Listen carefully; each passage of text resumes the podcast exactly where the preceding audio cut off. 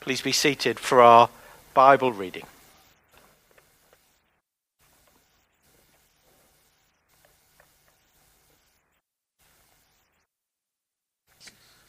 The reading is taken from Psalm 30, beginning at verse 1.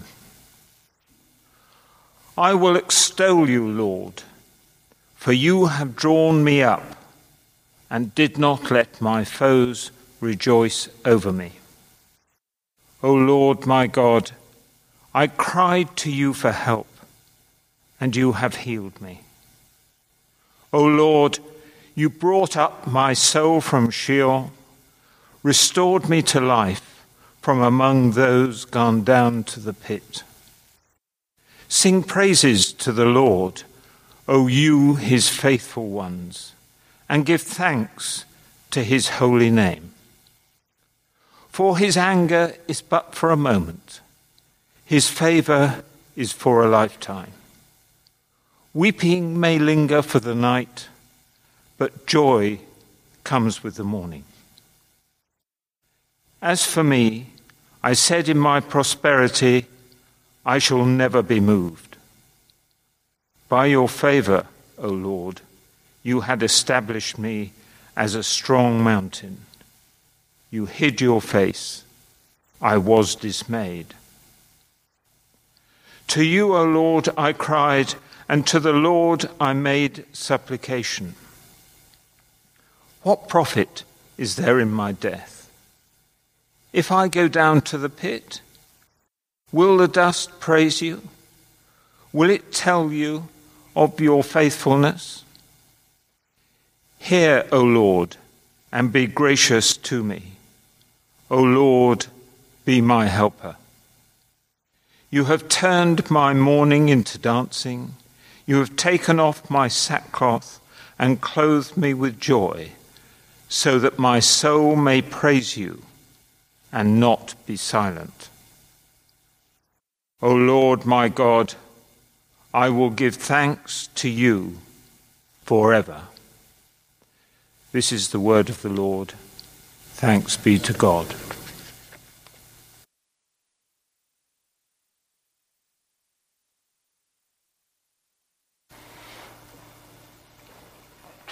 Uh, good morning, everyone. Should we pray before I speak, as you were? Uh, oh, Father God, may each one of us have a heart and mind that, that hearts and minds that are just open to hear and to receive from you for whatever you want to tell us through Psalm 30. And where you challenge us, may we just want, be willing and eager to respond in obedience. Oh, we pray in Jesus' name and how we want him to be glorified. Amen. Well, you know, this is the, the, the, the second week uh, when we look at a psalm of praise and lament and, and seeing to some extent how we relate to what David is saying in our situation and experience of life, and very particularly in this last year. Praise, uh, a psalm of praise and lament. You know, praise is invariably linked, isn't it, with thanksgiving? Quite rightly so. And praise is very much part of, of my life, very much part of our lives. And uh, praise is always high on the worship agenda uh, when we come together. But lament doesn't quite feature in quite the same way. And it was good last week, for those of you who would have heard him speak, uh, when Ian reminded us of the value and the importance, the outcome, as it were, of our lament, of our lamenting, of our lamentations, call it what you like. You know, when we lament, we, we just give voice to our sense of loss. We're giving voice to the difficulties we're experiencing, to our pains and fears, to our griefs, our struggles, to our brokenness, to our confusion, to our disappointments, all that's going on in us. And you know, wonderfully, amazingly, we find ourselves moving increasingly towards God as we point our heart towards Him in trust and in hope and in reliance. And we're living each day, and how we're reminded in Psalm 91 living each day in the shelter of the Most High and finding rest, finding rest in the shadow of the Almighty. And all of this so true because God's love is unfailing. His love for us is unfailing. He's good and faithful. Come on, let's look at Psalm 30. David begins that psalm with, with a shout of praise, doesn't he? God has drawn him up. God has healed him and restored his life. And he says, I will extol you, O Lord. The word extol, I'm sure you know, but it means to raise or to lift up, to exalt. See, David has been lifted up from a bad situation, and he responds by lifting up the Lord's name in praise. He says, I cried to you, O Lord, and you healed me. Yes, he appears to be thanking God for his healing from illness, but there's reference there to his enemies who might possibly have gloated over him. And this suggests that he's not only been healed, but he's been saved from his foes. Healing, if you like, here in the form of being saved. I pursued the word healing. It's the word rapha in Hebrew to discover that rapha leads us to be still and know that I am God. And that as we turn to Him in repentance, He comes and heals. You know, in this last year, many of us have prayed with Chronicles 2 7 14, that key verse. If my people will turn from their wicked ways, then I will hear from heaven and will forgive their sin and heal their land and how we've seen uh, there's been healing not only from COVID, but there's been salvation healing too. Healing in salvation for many lives. And indeed, true of David, that he'd experienced healing in more than one way. And he extolled his Lord, just lifting him up in praise. We know that David, like us, made mistakes, and he was a sinner. But the wonderful thing is that God had forgiven him and God had lifted him up from his pit of despair and he was rejoicing. And he makes it clear that he will continue exalting God. I will exalt you, O Lord. You know, that's not just a future tense. I will. It's a determination, it's an attitude, it's a choice to which he is committed. Yes, he says, I will extol you, come what may, is really what he's saying. What about us? What about us? Have we been extolling the Lord, as it were, for his healing of our lives, in his forgiveness, in his gift of life with him now and for eternity? What about all the other countless blessings that have come our way, individually the other, as it were, healings in our life?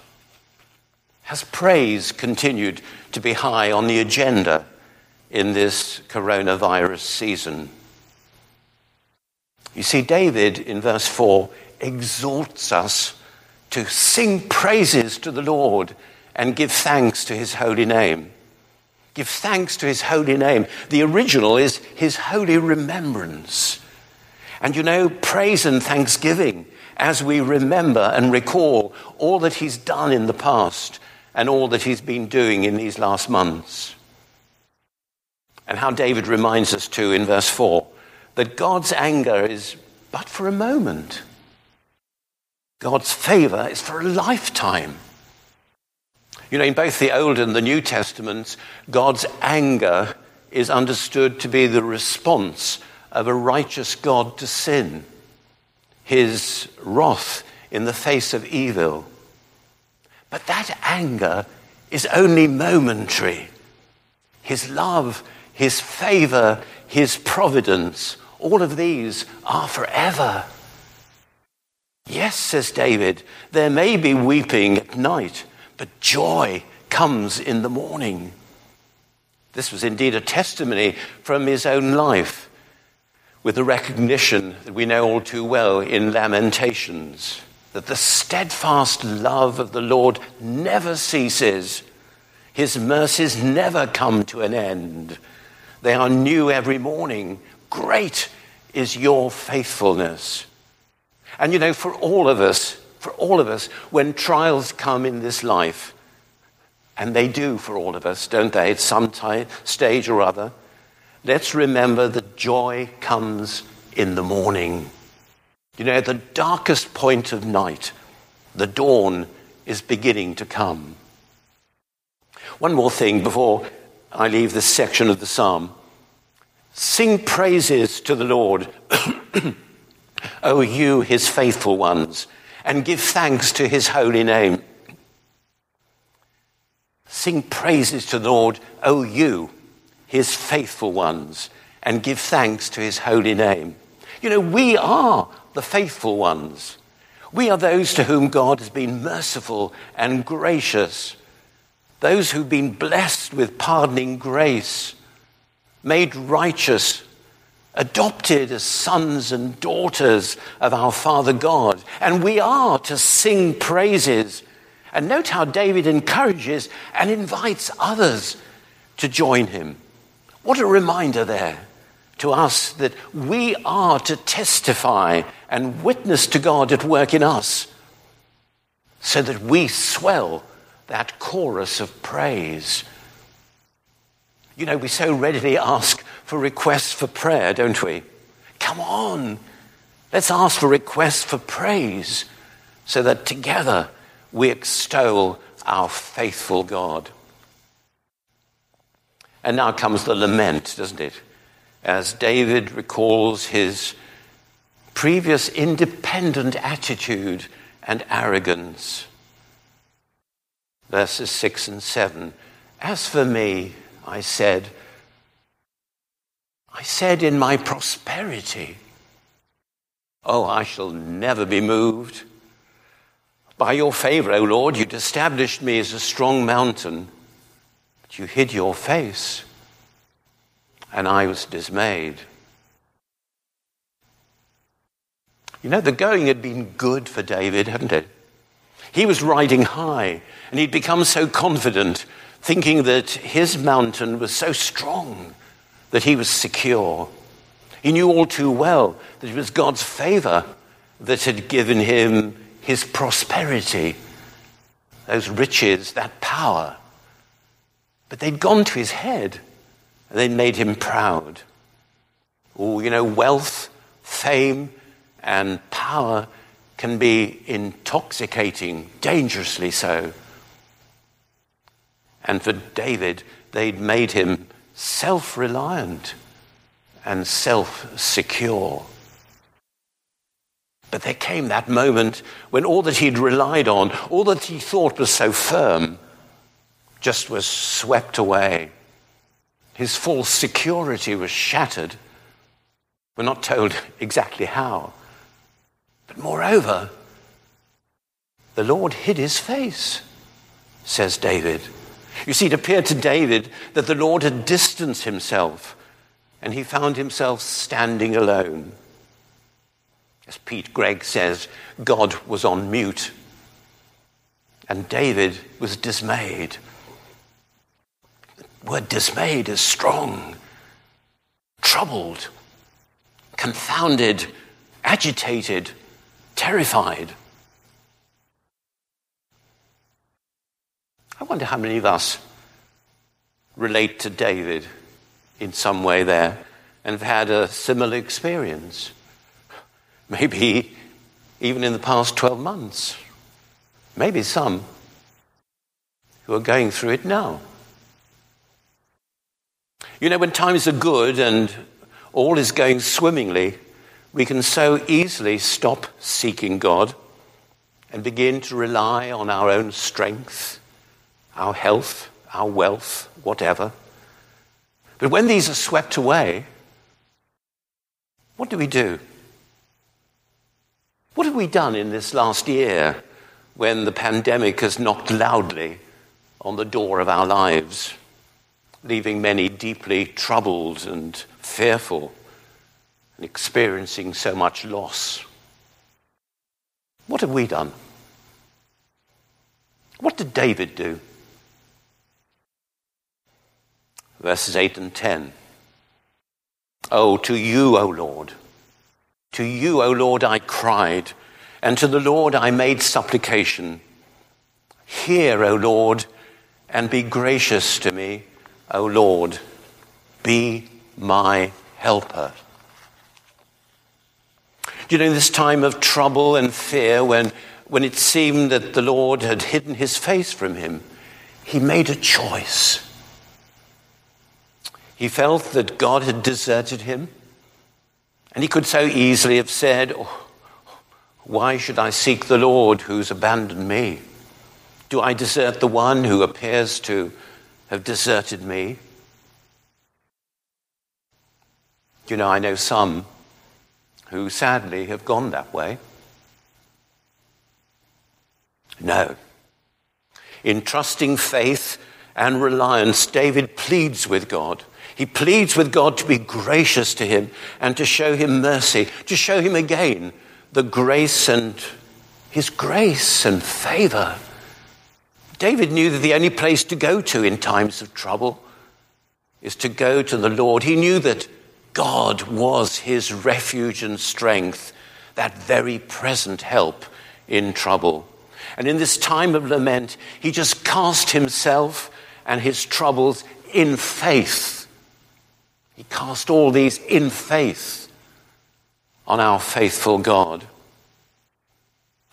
And as one writer put it, David's faith was lived in that dance of rejoicing and mourning as he sought God through the changeable rhythms of joyous praising one time and bitter wrestling at the other. And the outcome? You know, there's no indication of the time lapse between verses 10 and 11. But clearly, God intervened and brought transformation. David's, chain, uh, David's mourning changed into dancing, and his sackcloth into festive garments, clothed with joy. See, God, who had in David's mind, in his eyes, in his heart, hidden himself and distanced himself from him, had drawn near, and with what just seemed one touch, had restored him and lifted him out of this pit of dismay, of anxiety, and confusion. And David responds, doesn't he? Oh, I will praise you and not be silent. Oh Lord my God, I will give thanks to you forever. I love the way Eugene Peterson puts it in the message when he says, that David says, I'm about to burst with song. I can't keep quiet about you. Oh God, my God, I can't thank you enough.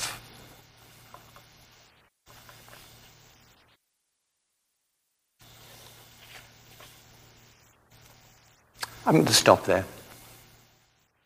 But you know, before I finish, a few questions. A few questions I've been asking myself. What is there in that psalm that I can relate to in my own experience? Am I like David, extolling God for all that he's done? Am I daily aware that it's by God's grace and favor that I am what I am?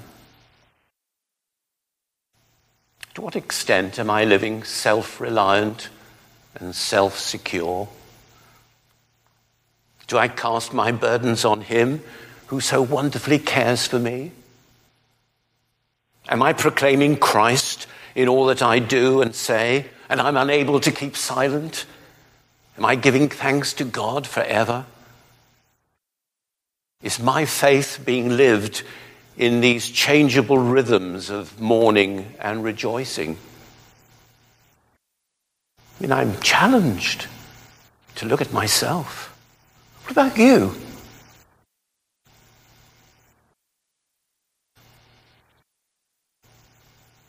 Are you extolling God for all that He's done? Are you daily aware of God's grace and favor in your life? Have you become self reliant, self secure? Are you praising the Lord and giving thanks? Are you unable to keep quiet? Is your faith vibrant in every situation and circumstance?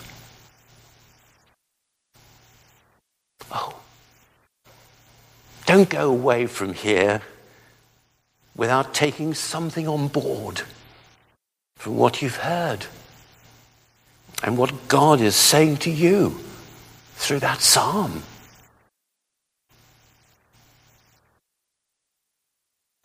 Come on, let's pray. Oh, Father, each one of us is a work in progress.